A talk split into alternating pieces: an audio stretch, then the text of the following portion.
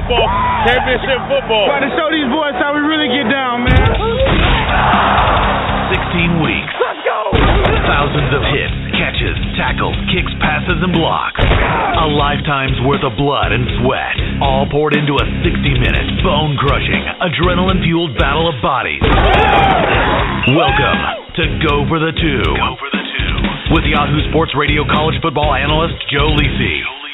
And former Georgia Bulldogs wide receiver Corey Allen. Corey Allen. Right, let's rock and roll. Huddle up. Here's Joe and Corey. Welcome back on this February 1st. It is great to be here and broadcasting live. It's been a little bit of a hiatus since that national championship game, Clemson and Alabama. Crimson Tide taking the national championship in 2015, 45 to 40 over Clemson. Dynamic game, great matchup on both sides of the ball. One of the best national championship games that I've had an opportunity to witness. Just great, great action. We turn our sights now to the NFL draft and the NFL combine a little bit later this month, but we have a great show planned for you today. I want to welcome in a standout at Syracuse University, and a, more importantly, a standout in the NFL for the Jacksonville Jaguars. He's a former number one uh, NFL draft pick. I want to welcome in former Syracuse and Jacksonville Jaguar safety Donovin Darius. Donovin, how are you today? I'm doing well, gentlemen. How are you guys doing? I'm doing well. Thanks for joining me today. Just an outstanding career at Syracuse from 1994 to through 1997. You were a two-time All Big East selection in 95 and 96. You became the 1997 All Big East Defensive Player in the year of the year for the Orangemen at the time. Talk to me about what it meant for you to play for former head coach Paul Pasqualoni and to play for the Syracuse Orangemen.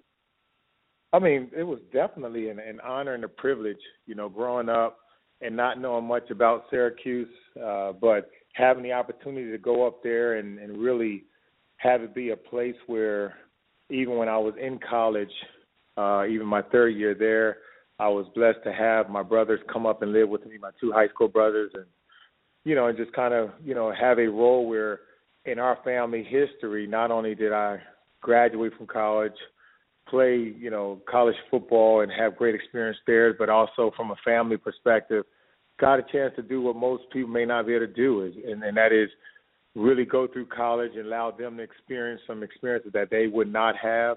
And so for me, it was it was a tremendous opportunity, a tremendous you know five years that I spent you know redshirt my first year and in the next four years. So um, it was great. And you mentioned Coach Pasqualoni. Uh, I think I'm, I'm grateful to him because even in that situation with my brothers, he even allowed uh, and gave us favor to allow us to do some things as a as a as a college athlete, uh, and trusting us to stay off campus and do those things. And so uh, I'm so grateful for the time that I had there, all the coaches that I had, as well as the the brothers that I became friends with, and and a lot of them even still to this day. We'll talk about the relationships with your great teammates in a little bit, but I want to talk about the state of New Jersey. A lot of people uh, back in the day, we know I grew up in the in the great state of New Jersey and know that there's great high school football there. And you came from Camden. Talk to me about uh, high school football within the state because we hear how the high school athletes down in the in the deep south how they're the better athletes, but there's some solid mm. NFL talent that's come out of the New York, New Jersey area. Most most of the players that you played against in Syracuse. But talk to me about playing football in the state of New Jersey and what that meant for you to go to Syracuse. Oh man, I mean, I think the state of New Jersey has.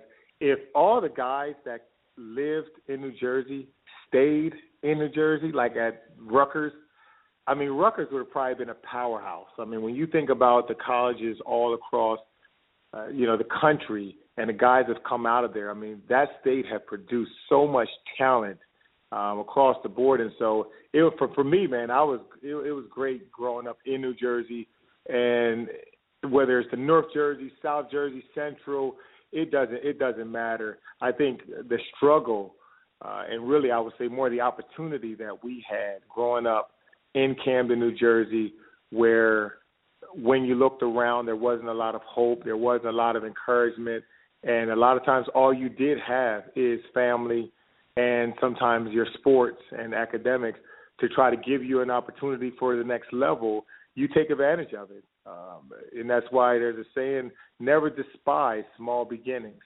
And so sometimes some of the greatest and most influential people come from those humble beginnings. And so I was grateful to do what I was able to do with the help of my family, my you know my parents and my you know my coaches and, and everyone else who helped me. And that's why even to this day, uh, I use the platform that I've been that God has blessed me with, you know, just to reach back and to help pull people forward and show them that there's hope. And a lot of that started in the state of New Jersey, especially when I have an opportunity to go to Syracuse. Talk to me a little bit about the recruiting process. Was Syracuse number one on your radar back then, or, or were there other teams that that really had a jockey in terms of getting Donovin Darius to play for? It's interesting, man. I never forget my my first letter I ever received was from Penn State, and I was so happy with that. Of course, my junior year, uh, those guys were were were coming to the school. I mean, the colleges were coming to the high school to look at uh, Omar Cassidy was a which was a running back who then went on to Georgia Tech, and as they were looking at him on film, they was like, "Who is this number twenty guy?"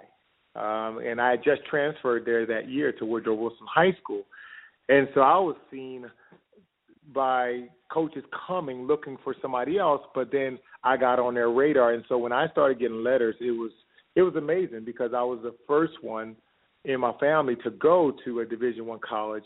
Although my brother, older brother, and sister had talent, um, they just did not go, you know, to that level. And so when I started getting those letters and the whole recruiting process uh, was great. I mean, I remember my top five were uh, in no no deficit order was Ohio State, uh, UCLA, uh, Georgia, uh, North Carolina State, and Syracuse. And so I took visits to Wisconsin because Ron Johnson, a former teammate of mine, went there. I took a visit to North Carolina State, and there was a lot of guys, uh, George Hegeman, Red, you know, uh, a lot of guys that was from that from that area uh, went down that way, and so I was familiar with uh, you know some of the coaches and some of the players down there. Actually, matter of fact, a, opponent of mine, a competitor of mine, Damon Whitechie from Camden High, he went there as well uh, coming out the same class. And like I said, Ohio State, I took a visit there, and then Syracuse. And so I actually almost com- basically committed to North Carolina State, but I just wanted to do something different. I didn't want to go where everybody from that South Jersey area had went. I wanted to kind of create a name for myself, and Syracuse had a great opportunity with their tradition, with their with the Carrier Dome, uh, me coming in wanting to start a major within speech communication. They had Newhouse, and so it they just kind of won you know won me over. And at the end of the day, I mean, five years later after Syracuse, I think it worked out you know for my best you certainly created a name for yourself because to become all Big East Defensive Player of the Year at the at the defensive back position in 1997 just shows how dominant you were in the conference at that time. And I really respected the way you played the game with physicality and more importantly intensity. I mean, just dominating the position back then. Talk to me about uh, when you did arrive on campus. I mean, the relationship with those teammates that you mentioned. Did somebody take you in under your under their wing on the defensive side of the ball, or an older guy when you got there to show you what Orange Wing football was all about? Well, I'll tell you what. I mean, and that's the great thing about mentorship, leadership, and humility. When you understand that you're coming in, you may have been the top of the class you're leaving but you're coming in with guys who have information that if you humble yourself, you're able to open up yourself to learn, to get from them the things you need, and add it on top of who you are and what you can do, then your game can go and your life can go to a whole new level. And so when I got to Syracuse, uh, one gentleman, a couple of gentlemen, but one gentleman specifically, uh, a guy named Dwayne Joseph.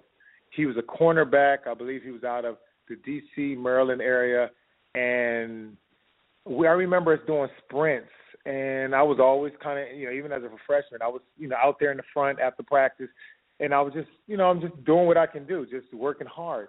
And I'll never forget there were guys you know that was probably one year ahead of me, and and so on and so forth.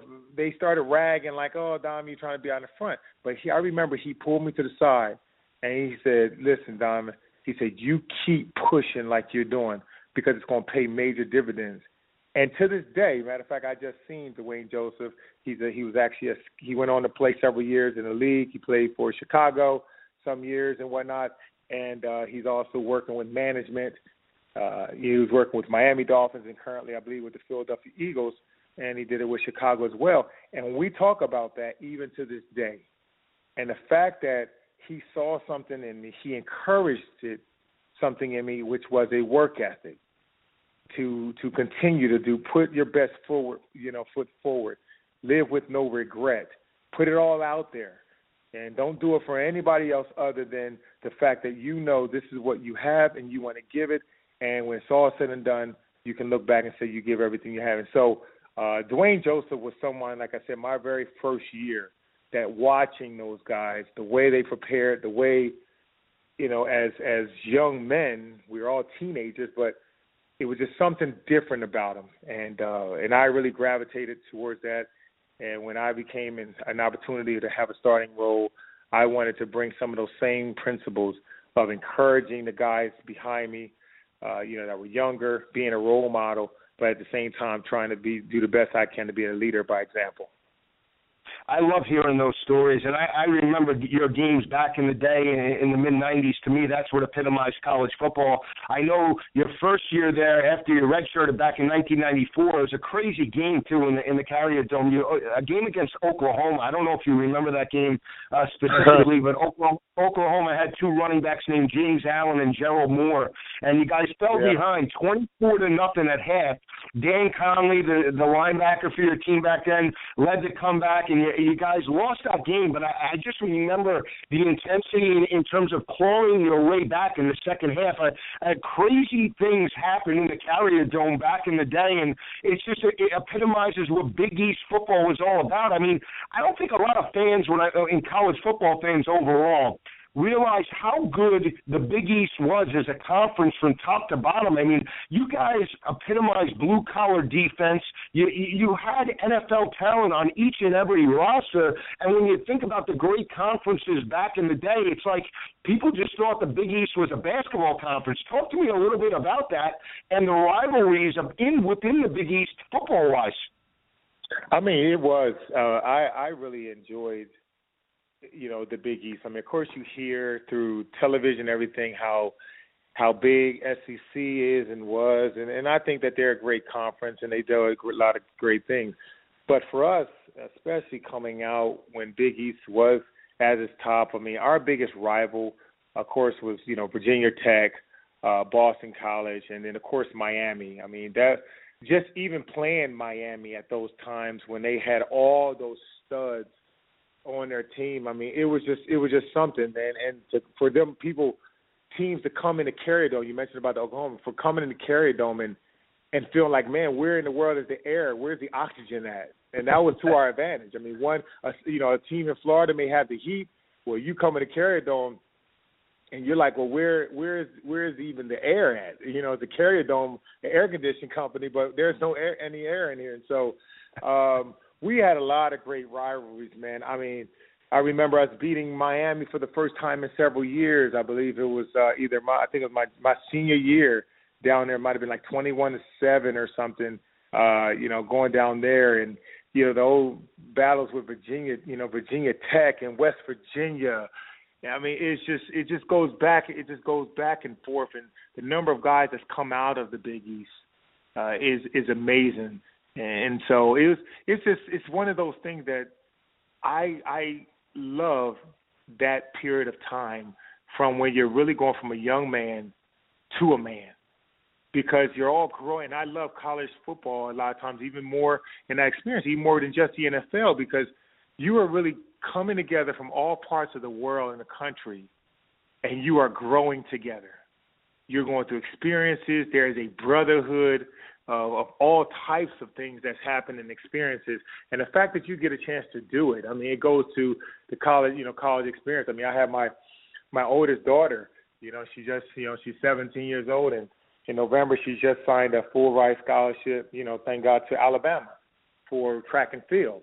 And so just when I'm sharing with her about just the experiences, I told her, man, I'm just so proud of her with the moment, you know, just the fact of accomplishment, but just also understanding too that this next chapter of her life, as it was with mine, uh, is a major contributor to who she is and who she'll become uh, in, in the years to come. And that, I'm like you, and that's why I love the college game so much because I like seeing players come in from the time that they're freshmen till they leave when they're juniors and seniors. I like to see them develop not only uh, maturity off the field but on the field as a football player, and that's the one thing I yeah. think that I look you know, we see the NFL. You see guys like Peyton Manning, Tom Brady, Cam Newton now dominating the position, but they're there for mm-hmm. five, 10 years. So we don't get to see the turnover in programs like you mentioned, Syracuse, Virginia Tech, West Virginia back in the day, where we saw great athletes develop from the time that they're freshmen till the time that you left when you, you were juniors and seniors. And you get the turnover of talent from high school to the college game. And I think that that's what a lot of fans don't recognize is that you get to see new players each and every three or four years, where in the NFL game, it's just a consistent, you know, level. If you're good enough to to, maintain the position for eight to ten years like you were, you just dominate your your position. We don't get to see the turnover like we do in college, and that's what I love about this great game.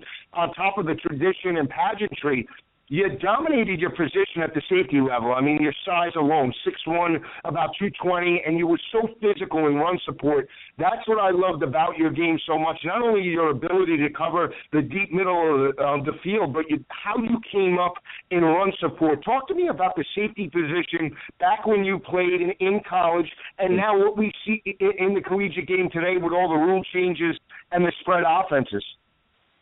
Well, I mean, I mean, to your point there is an evolution of the position, uh, but I believe when you know when you go through the years of the best safeties that's ever played the game, there are some commonalities between them that that distinguishes them between a guy that's just have a one year, two years, uh, versus a guy who has longevity and success. You know, again, for bearing any type of major injuries. But it comes down to professionalism, and it comes down uh, to being disciplined.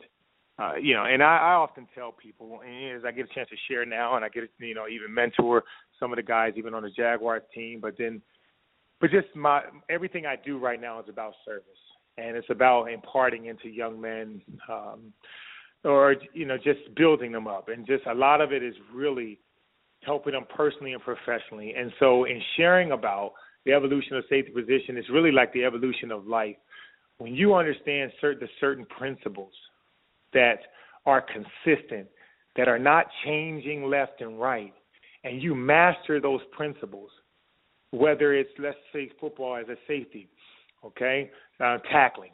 Tackling is leverage, angles, timing, and finish. Leverage. Am I inside out on a guy or am I outside in? Angles. What is the best angle to take there? Is it straight down? Is it 45 degrees? Is it 90 then 45? What is it? Okay, and then it's you know then it's timing. Get there as fast as I can to about four yards away, then come under control and keep moving forward with your leverage, and then finish.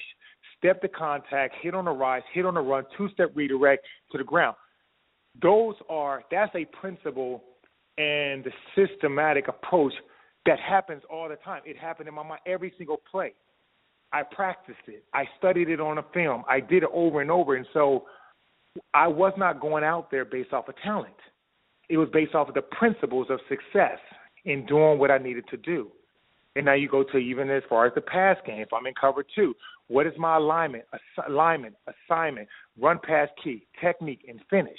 Same thing. I go through that every single time.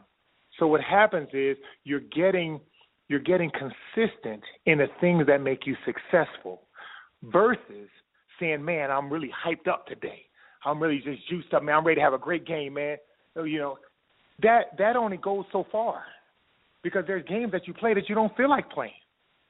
There's things going on in your in your schoolwork. It's going things going on at home. There's things going on in your body that may not make you feel like playing.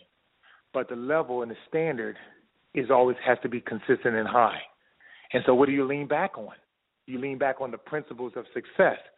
And so that's where it comes that you have to learn that. You have to seek it like it's treasure. You got to find out who has that information. And then how can I practice it? How can I apply it? How can I walk it out?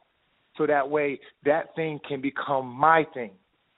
And then now individually, you know, I can make it my own and help it dictate for me what the longevity of my career. One of the reasons why I played 10 years in the league, okay, it wasn't that I was just the greatest out there. I always say is we were faster, stronger, quicker, smarter.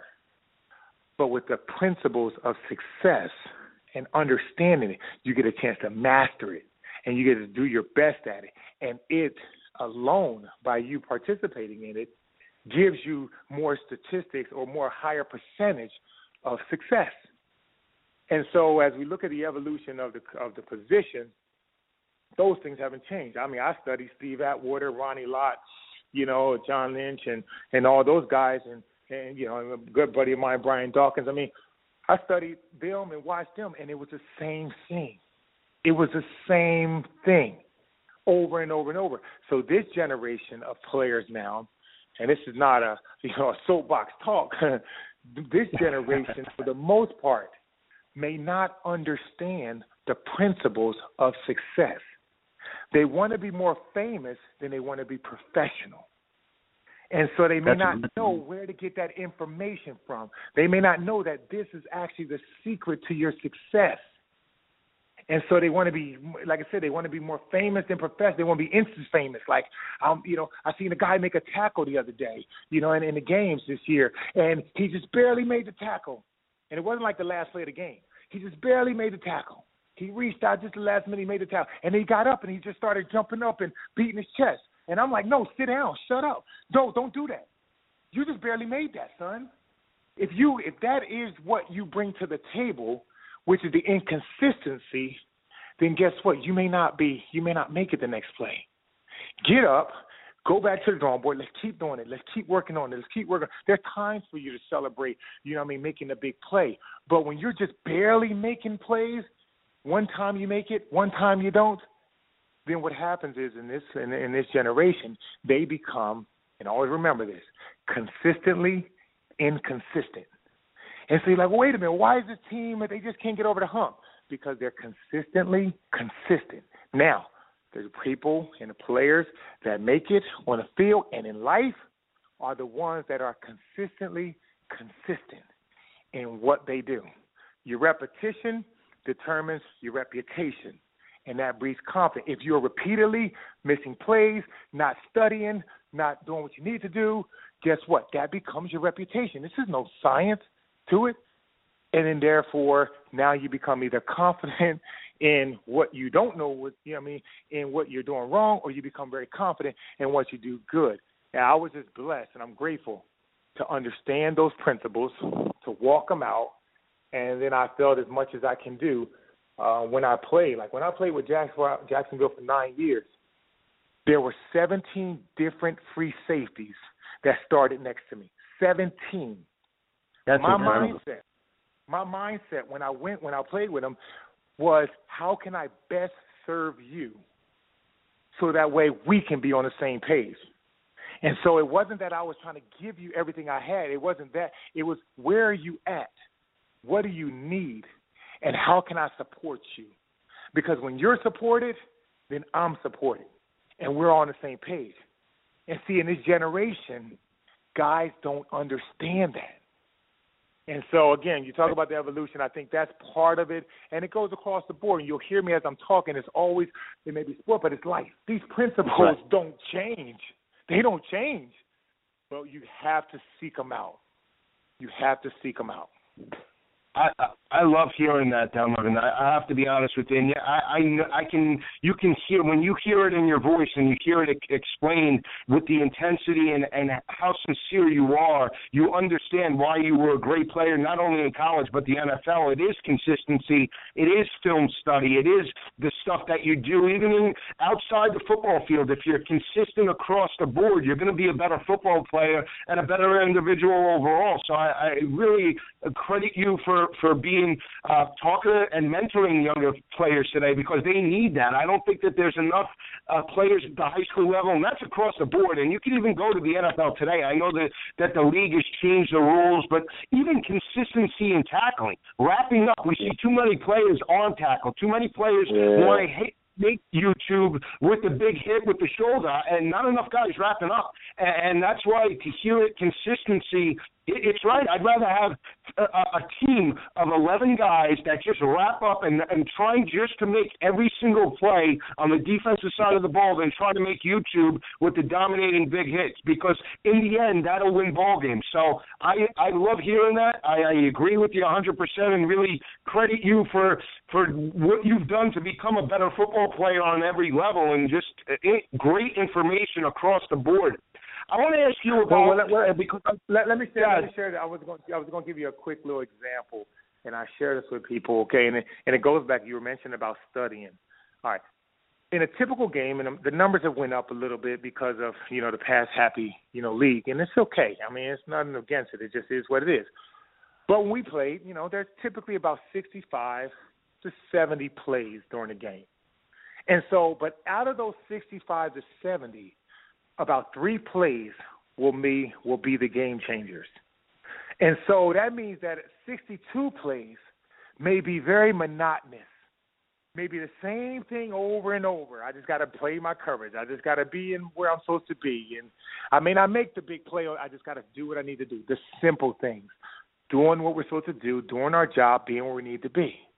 But when those three plays come, I got to be in right position to make them. And so what happens a lot of times when a person is trying to be more famous than they are professional, they're looking at every play is that play to make. Every play is that one, but it's really not. I'll give you a prime example. We are playing Indianapolis Colts, you know, when Marvin and, you know, um, Peyton was there. And through film study, goes back to the principles, man. Through film study, start breaking things down and start looking for tendencies. What can I see that's going to help me? What are those three plays? Can I find one of them, you know, that I'm going to be able to make a difference? Well, realize that when they had three by one, that means they had three receivers to the left, okay, and they had one receiver to the right, Peyton Manning in a shotgun. When they had three receivers and Marvin was the widest receiver, when they when Marvin was at lined up on the bottom of the numbers, closer to the sideline, the bottom of the numbers, this is what happened. Those three receivers on that side, two of them, the, Marvin and the next guy, they ran up five yards and then they came in. The tight end, the third one, went up ten yards and went to the corner. He basically ran a 45 degree, kind of like a you know reverse post route. But whenever Marvin was lined up on the top of the, you know the top of the numbers, okay, he, they did a different route. Marvin would come up 10 yards and then come in. The second guy will come up five yards and sit down, and the tight end will come up 10 yards and run in. So we get into the game, and it's third down and eight. And all of a sudden, they're lining up three by one. Now, I can't control what play the defense, the coach calls, but I got to understand what they're doing on their side. So when they do line up, then the opportunity comes, it may be that play. Well, we just happen to be in a coverage where Marvin lined up on the in top of the numbers, so that means he's coming 10 yards up and in. Second guy is coming at five yards and stopping. Tight end running 10 yards up and running in. We just happen to be in this coverage called three hook. And that just means that the safety is going to come down right to the area that Marvin Harrison is coming into on that 10 yard in route. And so when they lined up third and eight, and I saw it, in my mind, I was like, yo, this is it. I wanted to tell everybody, but I couldn't tell anybody. I didn't want to tell anybody because I didn't want to give it away. So now it's like right there. It's like you're going for a kiss. You know what I mean? Like when you're in high school, you don't want to be all like ah. You want to be you know nice and smooth. You expect it to happen, right? So I'm lining up, and I'm like, okay, I can't let Peyton Manning know that I'm coming to this area. So I lined up as with with as if I'm in cover two. And I put my feet the same way that I usually do as if I'm in cover two, so he can see my feet, think that I'm in cover two, and I'm going to open up for cover two. So on the snap of the ball, I opened up like two steps just to give him an appearance that I was going deep. And then all of a sudden, I just came right back to right to that spot I was supposed to be. Peyton Manning took one step back in the shotgun. He looked to the other side of the field, and it was a timing route, and he just threw it right to that spot. Never even knew I was there because it was a timing route. I picked the ball off, took it several yards down the field, you know what I mean, and got tackled. I say all that to say the principle of professionalism, of studying, being in the right place at the right time. That one play right there was one out of the 65 that I was able to make a difference and I was able to change. But it's about being in the right place at the right time, okay, and understanding that you have a role to play. But that role, if you're not in the right place at the right time, you'll never be at a chance to do it. And so teaching guys about walking out these principles, being in the right place at the right time, studying yourself, studying the other team, it helps you to be professional.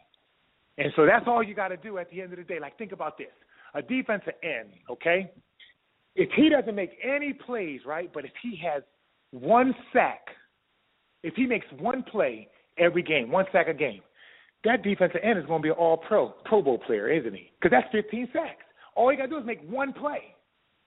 And so he needs to be working on his craft, working on his hand movement, getting off the ball, all this stuff. Because all he got to do is really make one play per game. Right.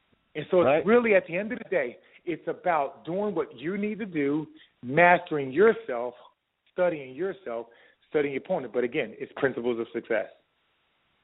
That's right, and that's that's great, Donovin. I mean, again, I love hearing these stories because you're right, and, and that's what I admire about you. It's it's it is the film study. I mean, it, it is breaking down film and breaking te- and understanding tendencies. And I always say in the because I break down the college game and, and what what's uh-huh. when you get to the ball games and when you get to the national championship, what team is going to win? It's the team that usually and the coaching staff that breaks tendencies. And if if you're in a heavyweight fight and you're going to do exactly the mo that got you there, guess what? More times than not, you're not going to win because right. the opponent, if he's a good opponent, is going to study you. You have to be able to go out and do things that the other opponent is not expecting, and that comes down to game planning.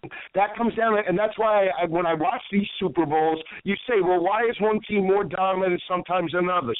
Because sometimes yep. It's the coaching staff that's willing to go outside the box and break tendencies to keep the other right. team off balance, and that goes with players too. So I love hearing that. I agree with you 100%. I admire you, and, and really, I can hear you're you're not only an athletic football player, but a, a student of the game, and that's what uh, we don't see consistently. And I agree with you. The guys that you mentioned, though, Ronnie Lott, Brian Dawkins. I mean, it doesn't get better than that. And yourself, I mean, I'm a Dolphin fan. You ended Dan Marino's career in that game uh, with in playoff game. Trust me, trust me. And I remember a dominant defensive secondary with yourself and former West Virginia standout Aaron Beasley back in the day. I mean, yeah. it did not yep. get better than that. A lockdown corner and a, and a dominant safety such as yourself unbelievable in the NFL. But I do want to ask you one question before we talk about what you're doing now in your NFL career.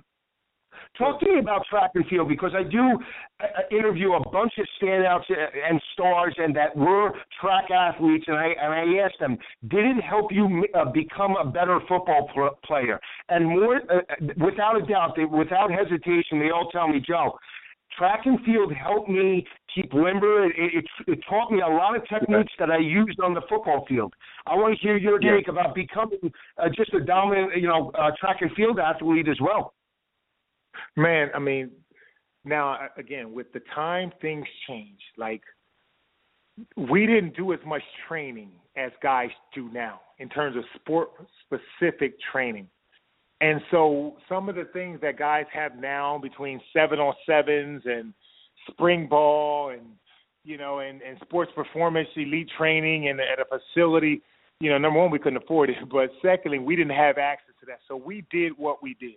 Um I've been I was running track since basically second grade, um, cross country, indoor track for Camden City Track Club, and then when I got to high school, middle school, and high school, and then even in college, there is no other thing outside of working out in football and learning, you know, the drills and skills that I would attribute more to my success um, athletically than track and field.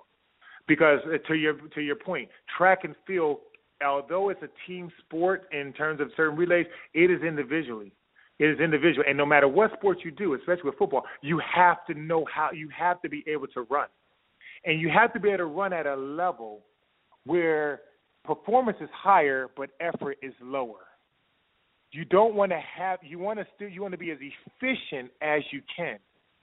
And there's no other sport that I know and training mechanism that gets you, you know, I mean, to that point than track and field. I remember when I was in college, um, my first year when I went into college, I did not run track. But the next year, my second year, I did. I went out for track at Syracuse, and you know, and I was actually, you know, all Big East and all this and the other with track and field as well. And I ran a 400 hurdles. Well, the best year I felt outside of my last year in college that I had as a football performance was the year that I ran that I ran track. And the reason why was because it was something about running 400s. It was something about being in having good speed endurance where you're maintaining your speed at a high level your efficiency with your turning over, with your your running mechanics, and you're not wasting energy, and your your core is strong and tight because you're run, you know, because it needs to be because I'm running hurdles and you know, and when you get into that final hundred or the four hundred, and and it seems like the monkey's on your back, but yet you're just focusing and relaxing and and lifting and and arms are moving and you're just you're just motoring down the, the final stretch. There's nothing that prepares you for that. So when you get on a football field and you got to run from the left sideline to the right sideline and up and then back and all that stuff. I was able to do it with without effort. It's nothing like being in the middle of the field and they throw a, a ball down the sideline, okay, and you got to cover basically 27 yards to get to that sideline, and you're just smooth. You're just so smooth. You're still running fast and you're not like just trying harder. That's because what that track background helped you understand that it's not about how hard you work, it's how smart you work. And so I got a chance, like I said, I love track, you know, I mean, and even when I played in the NFL, my off season workout started on the track. And it wasn't starting with like sprints. It was starting with building a base. Let's build our let's build our base and let's get in some base. And I'm not talking about mileage. I'm talking about like maybe 800s, a mile here, or 400s, not at full speed, but just building that core. So that way, guess what? I can start focusing on technique in football and not have to be focused on running. And so that happens by building a base. And so uh, my suggestion to a lot of guys, you know, as they're making their decisions, is if you have an opportunity to to implement and include track training, the development that comes with that into your into your you know your your repertoire and development I would do it. And there's nothing like running next to a guy who you're he's just in another lane. You can't you can't punch him, you can't hit him, you can't trip him, you can't none of that.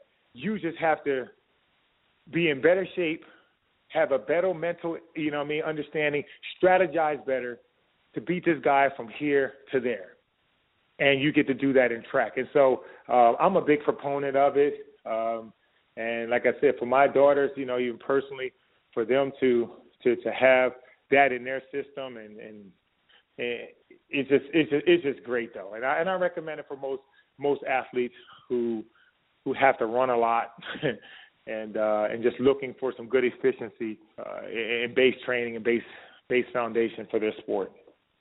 Yeah, that, you, that's great and, and um, great information. Again, you mentioned you moved to the NFL from college. I mean, what you did in, at Syracuse uh, 379 total tackles was a school record for a defensive back. I mean, that's unheard of domination at the de- at the safety position. Unbelievable. And you mentioned the talent that you went up against each and every week in the Big East Conference. You become a, a first round draft pick in 19- 98 for the Jacksonville Jaguars, 25th overall. You stay with Jacksonville until 2006, 626 total tackles, 14 interceptions, and two sacks. Unbelievable. Talk to me about what the most memorable moment for you is in a Jacksonville Jaguar uniform. Oh man, I mean, there's there's so oh, there's so many, man. There's uh, again, I, and I say that because I did not, I was not that guy who felt like, hey, I've arrived. And so the appreciation for the moment is what I lived in. So something as, in some eyes, as insignificant as me, you know, getting drafted or running our conditioning test or building up, you know, doing the off season program and, and understanding how tough it can be, but we made it. You know, to of course you have all the games and the AFC championship games. But for me, I guess I can sum up in this way. For me the best part was the journey, not necessarily the destination. And so what that looked like from a year to year basis, it was I sometimes got more enjoyment out of the off season than I did just the season. And what I mean by that is that I understood that there was a journey of discipline and sacrifice that went through an off season program. And being an exercise science major at Syracuse and coming out that really helped me because I got a chance to write more programs and different things like that and have other guys you know come and work out with me. And you know and we we just get into the best shape that we can and and break things down systematically so we can improve on what we did before and make it even better moving forward. And so that journey of preparing was great and then when we got into the season the journey of preparation throughout the week. See the games were only the masterpiece of what the work that went into it. And so when I like I told you like I was sharing about the story with the interception, what made that what made that so special was the fact of the diligence of the preparation that went into it. And so now here's the masterpiece that goes out. It, it resulted in an interception. And so is the same thing as I look at all the experiences that I have. I mean, I'm I'm blessed and have been blessed I was talking to someone today about all the tackles that I've made in the NFL, and some of them are documented, some of them are not. I mean, I still like to this day I had the record with the Jaguars for the defensive backs and you know um, with the tackles and stuff. And I think about the grace of God that the way I played the game, as physical and as hard, and only one way to know how to do it, to know that I played ten years and I had different surgeries or whatever throughout the time, but I don't have any residual effect from any of it. You know what I mean? I don't have any residual effect. Yeah, I had a couple concussions and stuff like that, but I thank God I'm in my total sound mind. I had a couple shoulder right. surgeries, but I have full range of motions in my body. I had an ACL, but I'm, you know, what I mean, that leg is just as strong and stronger than the other ones, and and there's no limitations that I have. You know, and right. I and I can teach it, I can show it, and and I'm able to walk into the next chapters of my life.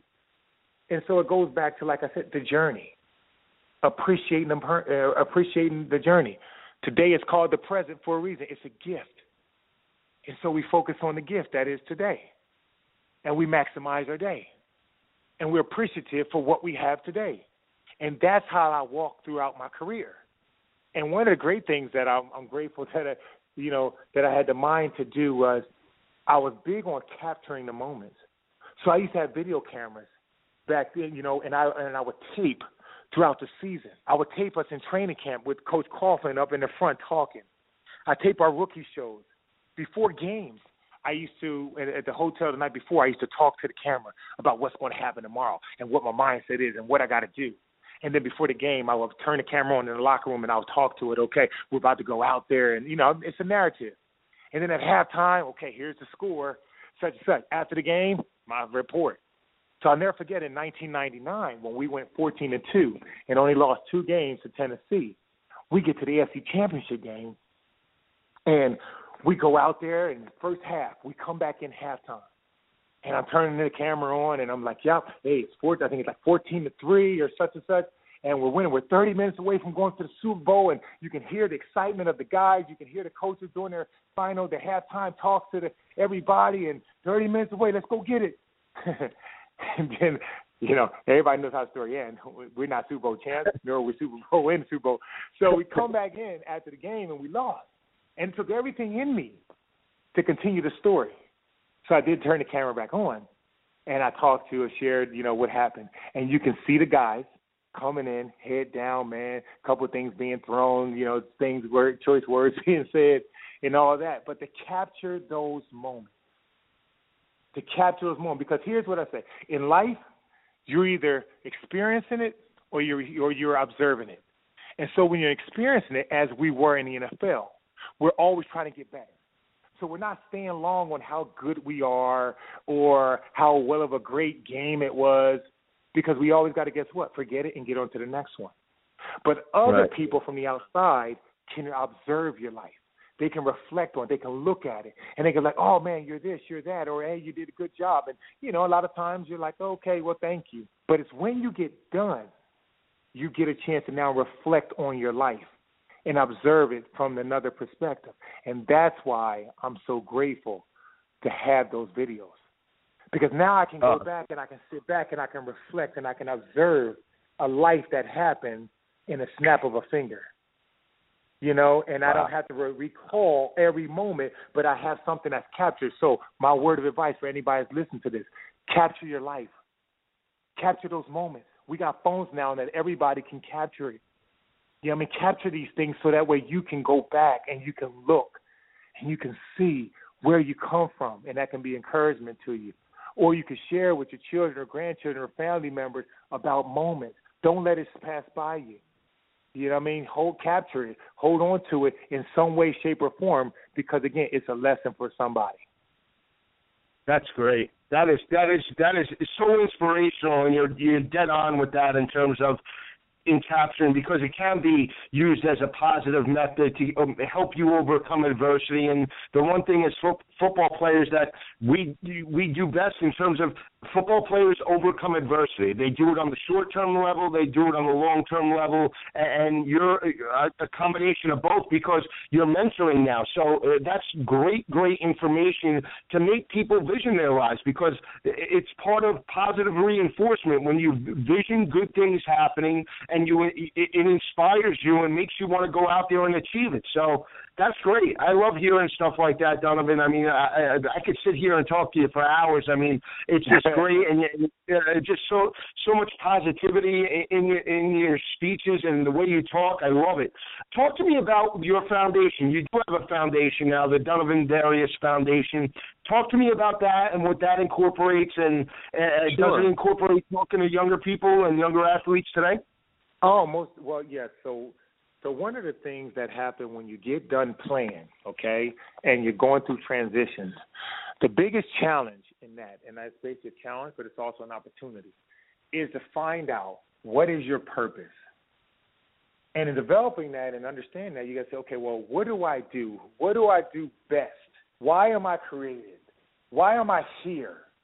You know, it's not so much about what you do because what happens is one of the challenges with transition is when when sometimes when when what you do becomes who you are when you stop doing what you do you can lose who you are your identity and so for an NFL guy who's played a long long time or a person who's just been a single mom uh, you know or a mom for a long time or or somebody been at a job for a long time or military that's all they've known and so when you leave that, you know I mean, there's a transition period that can be very challenging because you're trying to figure out, well, who am I now? Because all of who I was was built up into what I did. And so I went through my transition phase as well in 2000, you know, when I left the league, 2007 up to 2011 and whatnot. And in that process, I had to discover and soul search and say, okay, who am I and what am I here to do? Why was I created? What am I here to do? And I understood, and, in part of that discovery phase, I realized that my gifts that God has given me were, were teaching and encouraging. And so no matter where I was at, that's what I was doing. And so it's all about the information that I'm now teaching and encouraging. And so one of the things I said, okay, well, I, because of how I grew up and where I grew up, I understand the importance of having nonprofit organizations where people can come and they can get built up, no expense. The only cost it costs them is to pay attention, you know, and to listen and to engage and to show up. And so that's when I started the, you know, I mean, the Donovin Darius Foundation. And so I said, well, how is it? What can I do to have the biggest impact in the shortest amount of time? Okay, with the right information, with the right place, and the right people. And so through all that in that process, and I came up with what I call the Donovin Darius Life Camp Foundation Life Camps. And the very word camps means character, action, motivation, and purpose. And so it is with that framework and that acronym that our life camps are formed. And so, what are life camps? Life camps are basically our workshops. You know, our workshops where we get a chance to provide for the families, okay, an experience that's built on education, motivation, and encouragement and application. And so, the right place that I figured was, hey, let's do it at the Jacksonville Jaguar Stadium. Because at the Jaguar Stadium, that's where my dreams came true. And I want to basically, I want to help the individuals allow their dreams to come true. And so that was the right place, the stadium. So who are the right people? Well, I said families. Families are the right people. So in the family dynamic, you have the fathers. So we need to do something for fathers. Mothers, we want to do something a life camp for mothers. Okay, girls, daughters, we want to do something just for girls. Boys, we want to do something for boys. And then boys and girls, we want to do something for them. And so what my foundation hosts is we basically have we, we basically have what we call these life camps where we get a chance to tackle our community's greatest challenges head on. What are some of those challenges? Some of those challenges are things within the family dynamic, you know, crime prevention, okay, obesity, low self-esteem, conflict resolution skills, uh, you know, I mean, improvement in parenting styles, uh, financial illiteracy, uh, you name it. Everybody can say, well, what are the biggest community challenges? And this is what they are. And this is what we get a chance to address and with my foundation. And we do it through, our, like I said, these life camps. And so what the families do on the website, DonovinDariusFoundation.com, what they do is they sign up for the life camps, which are four-hour events at the stadium. Half of the time at the stadium, we're inside in our workshops, engaging workshops and they're broken up. People are, you know, they're different age groups, and you know, depending on what it is, the parents may have one, the moms may have one, and fathers may have another one. You know, the kids may be in different age groups and different groups. So everybody is getting the message. Everybody's having these live, these engaging sessions where they can apply the information right now. It's life skills, not camp, not not football, not sport, life camps. And so what we get a chance to do is for those four hours we get a chance to be inside and build them up into all those areas. And then we get a chance to go outside on the practice fields and we get a chance to do a lot of fun family activities from between tug of war race I mean tug of wars to age group races to mom races to uh you name it to everything and then we get a chance to finish it with some type of closing ceremony um that is specific to you know I mean whatever the life camps are. And so to date, we've done 20 life camps.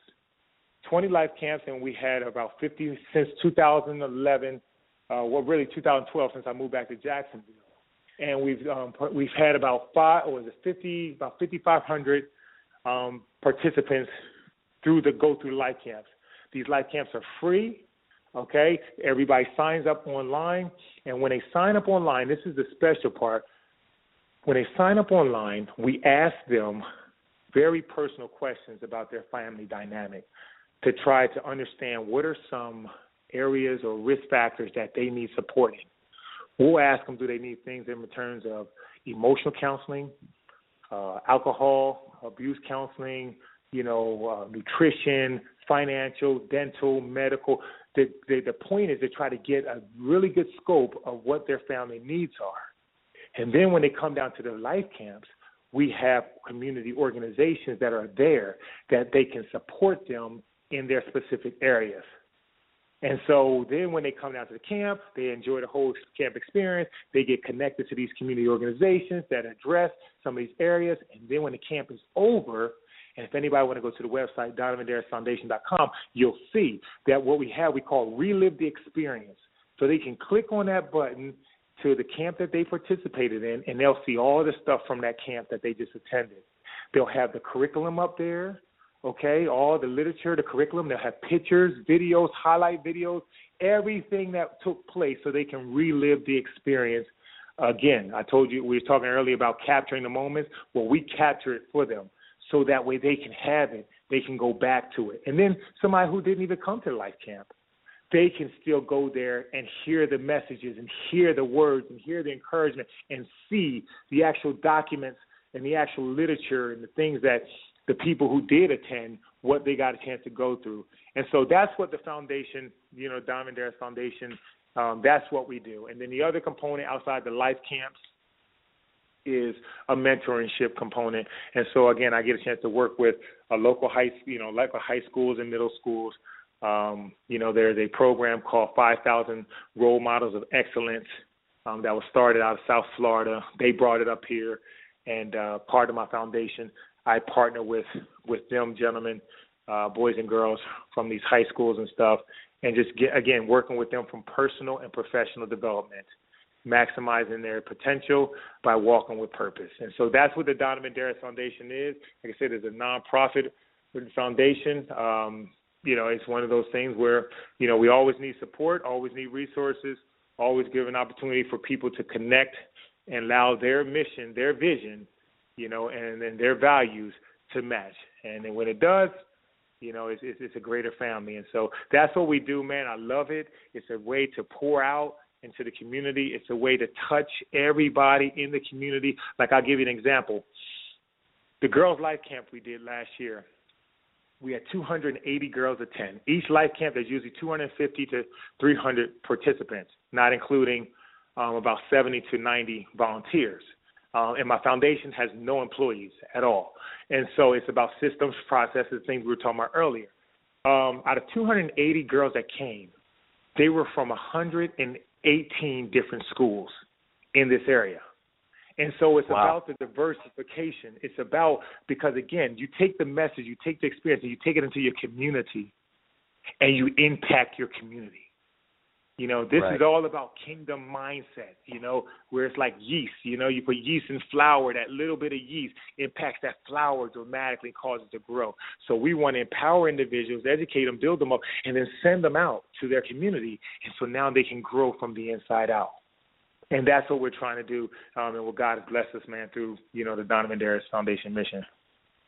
That's great. I mean, you really are a role model and, a true inspiration to athletes of all ages. I'm going to put all of the information up when I write the article uh, a little bit later today. I'm going to incorporate your website, donovindarius.com, and put the links on there so yeah. people can go directly to your foundation and see the great work that you're doing within the Jacksonville community. I mean, it's just great, great. And this is what I admire because a lot of we hear the negative a lot, and I'm in the media, but I don't like that end of it. And because there's so many great athletes, such as yourself, that are giving back from their time in the NFL, that we don't concentrate enough on the great work that former NFL and current NFL players are doing within their communities. And you're a true testament uh, to what you've done on the football field and what you're doing off of it. And I just, uh, I just commend you for the great work that you're doing today. Before you go, Donovin, it's, it's been a pleasure. I mean, I, I could sit here with you and talk another four hours about your years in Syracuse and years in the NFL. I mean, just great teammates across the board. Uh, I would love to hear stories, but talk to me quickly. You have a quick prediction for this Super Bowl: Carolina with Cam Newton, Peyton Manning. Who? How do you break it down, and who do you see winning this matchup? Well, I tell you what. I mean, I, I don't think you you picked two of the better teams with the um you know their stories to do what they're doing. I mean, you know, starting with Carolina, uh, you know, you think about it, the ideal situation is to be able to play this game, play it in a zone. In terms of when I mean play in a zone, you're you're at such a high level that you're in a zone, and it's just happening before you. But the way that Cam Newton and the Carolina Panthers are doing it through the leadership of you know I mean Coach Rivera, you know, which is you know having fun, but fun is doing it the right way you know, I mean, being accountable to one another and going out and and really passionately making a difference. I mean, when you think about just last year, Cam Newton, you know, was in that accident, and I believe too that right. something through that situation showed him. And as he was he was um you know during the interview, I think even last night I was listening to a little bit that it showed him how futile and fragile life is. And although he was you know still a professional before, that impacted him in a way, or at least what we've seen, what we have been seeing this year, has impacted him in a way that he's become, like we said, that yeast in that flour. You know what I mean? The team is gelling and growing off of his leadership and through his energy. And that just goes to say to anybody, man, that it doesn't matter how big, small, whatever color, race, age, whatever, man. You all have, everyone has the ability to be a leader. You got to govern and lead yourself first, and then you have an impact and opportunity to impart that encouragement, building people up, and you know, and achieving greatness. And that's what they've done. I mean, you, then you look at Peyton Manning on the other side. You know, we got drafted together in 1998. And so to right. see him still doing what he's doing at the level he's doing it to even make it is very hard. Remember, we went to one AFC championship game, okay, out of 10 years. It's hard to make it to that level and have all the things line up that to make it to that level, especially when you talk when you talk about, you know, people studying you and they preparing for you and your tendencies but you still being a step ahead of it. You know, you still being a step ahead and still being as efficient and productive is a true testament of his his his, professionalism and his character. And like I said, they're playing with at a, such a high level right now. I mean, and their defense. I mean, what they did to New England and just really made you know Tom Brady and New England Patriots look like you know just a, a college team you know, compared to what New England was doing to other teams with the same thing. I mean, it was a it was a it was a science to see, man. I really enjoyed it because I was like, wow, somebody has an answer for it. And it's not that they're doing something amazingly different versus they have the depth at that front line, you know, that front seven, and you know, and especially the linemen. They was bringing people in fresh, putting pressure on. They were doing all the things you want but most people cannot do. And then the back end, they were like from covering. I mean, they was tagging on receivers. They just wanted. I think sometimes now in this generation, man, they going to they're just going to throw a flag just because you got hit so hard. But them safeties was hitting them so hard, they just threw flags. Right. I mean, the safeties was trying to get out the way, put their shoulders down and everything, and to try not to get a flag. But the hits was just so hard in in two man and just coming down on these guys that it, it, they just could not just like let's throw a flag. It got to be. It has to be a fine to get hit that hard. You know, and so right. I think it's going to be a great matchup. It's going to be really interesting. Um, I you know I want I, I believe that Cam Newton and them will bring it out, bring it you know because again it's one thing about it he pres- he presents an X factor to the game. Right. Because you're usually covering everybody else, but he is a massive guy that has very that's athletic and can throw off of just a flick of a wrist and with accuracy. And so I think that's something that most people, you know, again, you you you can't really prepare for. You know, you can't prepare. You, there's nobody you can just put right there for him. You know, and, right. and you still be just as sound on the outside. So um, at the end of the day, man, I, again, it's a great matchup. I'm a defensive guy, but with what he's done and the way he's done it, and that team has done it, I, I would like for them to win, meaning Carolina. You right. know, because I think yeah. they can change the game. And then they can change. They have changed the game not because of their antics and not because of showmanship and anything that takes away from the game, but because of what they're doing within the game. Right, and that, and you, you mentioned the, the X factor. I mean, we've seen dynamic quarterbacks like Michael Vick, but not the same stature as as Cam Newton, and that's the difference. He he is like a linebacker out there, and to tackle him on each and every play, or uh, you know, more times than not, it wears the defense down. So I agree with you. It's going to be a great Super Bowl, and, and it's great talking to you about your great career. I love hearing these stories. I love hearing how you would break down this matchup and, and just hearing what you're doing. I truly enjoyed speaking with you today. I, I would love to have you on a little bit later in the year, and I make my way to the Florida area I go down to Tampa a lot. But if I'm ever in okay. the Jacksonville uh, area, I'd love to come to your foundation, see exactly what you're doing down there, and and get get more uh, insight as to what you're doing within the community. Well, like I said, I think it's great. And the last thing I just want to say, uh, well, actually, two things. One, um, the the foundation website is actually donovindariusfoundation.com. Um, so when you just so if anybody wants to check that out, but then the other component, the thing that I'm actually doing now, um, outside of my foundation that I do with the NFL. So the NFL has brought me on to do two things with them, um, both from you know kind of consultant roles, but I work for them, but I get to work here in Jacksonville. One of them is um, for three for the last three years uh, they are they have brought in ten guys that they wanted to train as transition life coaches, and our role is to develop relationship with guys on the current and regional levels, and we and they developed us and, and um, brought people in to certify us and train us up in relationship management skills, life transitions, mental health first aid, and applied suicide interventional skills training.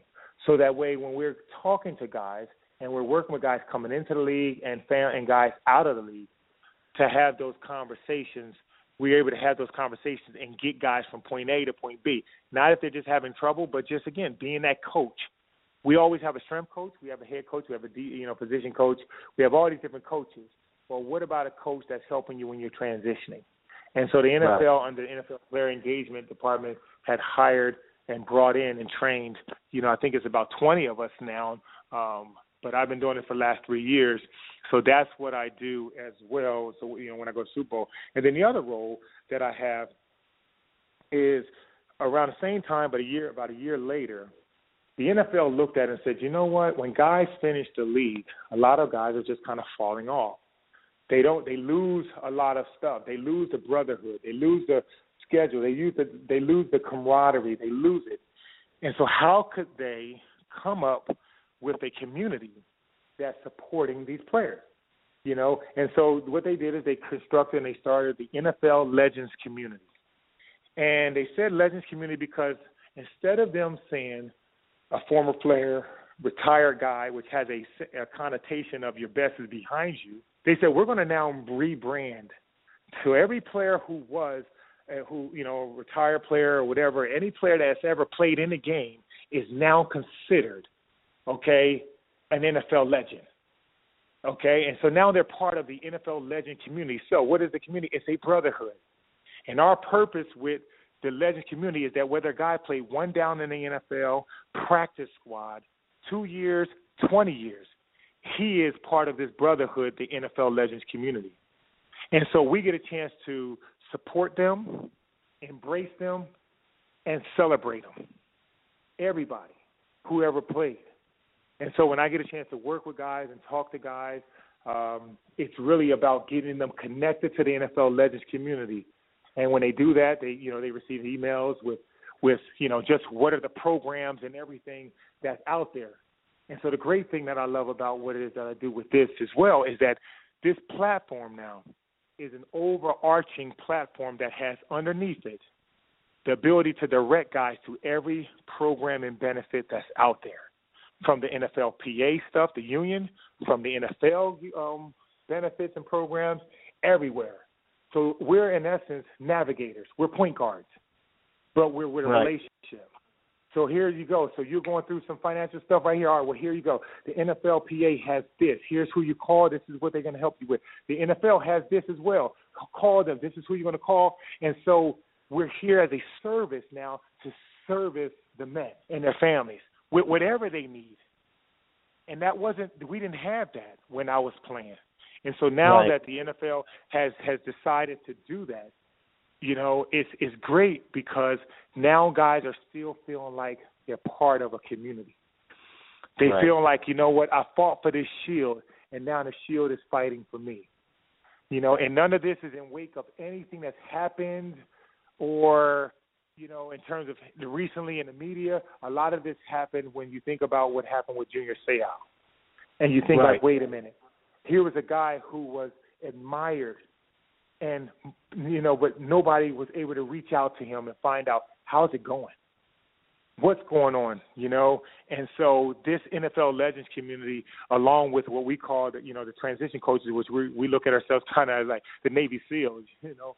Um, we get a chance to really go in and man and build these relationships and just find out where guys are at, you know, so that way we can walk with them and I think at the end of the day, when we started this conversation, we talked about why you do all this stuff. It comes down to purpose.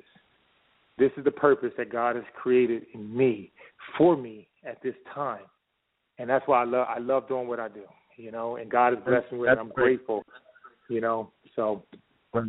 I always say, I always say, Donovin, uh, every man has a walk in life, and, and yeah. you know, and to hear your walk and to hear how you're giving back, and to hear again how the NFL is proactive in reaching out. And, and again, we hear too much of the negative, but again, here's a program that has been started that is new. It's new in its endeavors, and it's embracing a community of people that can help lives. And and and that's the thing. It is a violent game. Guys do get hurt. Players do get hurt.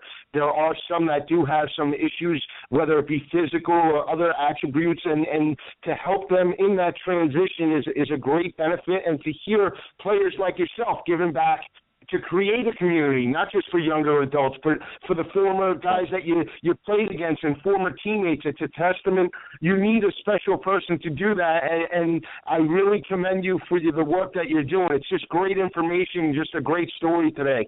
I, I really hope well, you enjoyed speaking with me. No, I did, man. It's it's great, man. I can I can hear your passion as well, man. And, you know, we all use the platforms we have, and it sounds like you know, and it really sounds like with me just getting to know you too, man, that this platform that you have through the medium of writing and you know, and radio and all the things that you do is something that you really take, you know, I mean, to heart. And uh, and I, like I said, I just wish you nothing but the best in it as well. And if I can ever be a resource uh, and support as you know you, you're moving forward, man, just like I said, let just let me know. I appreciate it. Thank you for joining me today. I'll reach out. I'll put together the link. I'll put together the interview. I'll send it to you. And like I said, Thank I'd like you. to have you on a little bit later in, in the year. We'll uh, we'll break down some football. All right. Who who do you have for the Super Bowl? Who do you have? It's it's funny because I would say that on paper I, I agree that Carolina is the more athletic team, but I think that Denver will be able to run the football. I think that's the only way they can win the game, and I do think Dane Manning wins. I I think the way the defense is playing with Demarcus Ware yeah. and keep Cam Newton in the pocket. But it, it, again, Denver needs to run the football and methodically work down the field because I think if they get into a shootout with Carolina, I think it's over. So I think that's the only way Denver can win. Low scoring game, have to run the football, keep Cam Newton off the field. The way that defense played against New England, that's who I'm backing. But uh, I think it'll be a great game nonetheless. Well, there you had it. We heard it. We heard it first. All right, let's see what happens the, the former player and uh, the former player's take and my take. We'll see how it plays out next weekend. But there that's why go, that's why they play the games, right? There you go, man. Listen, man, it's been a pleasure, bro. I wish you any all the best. And like I said, just know that you can reach out to me at any time, okay? I appreciate that, Donovin. Have a great day. All right, you too. Bye. Bye.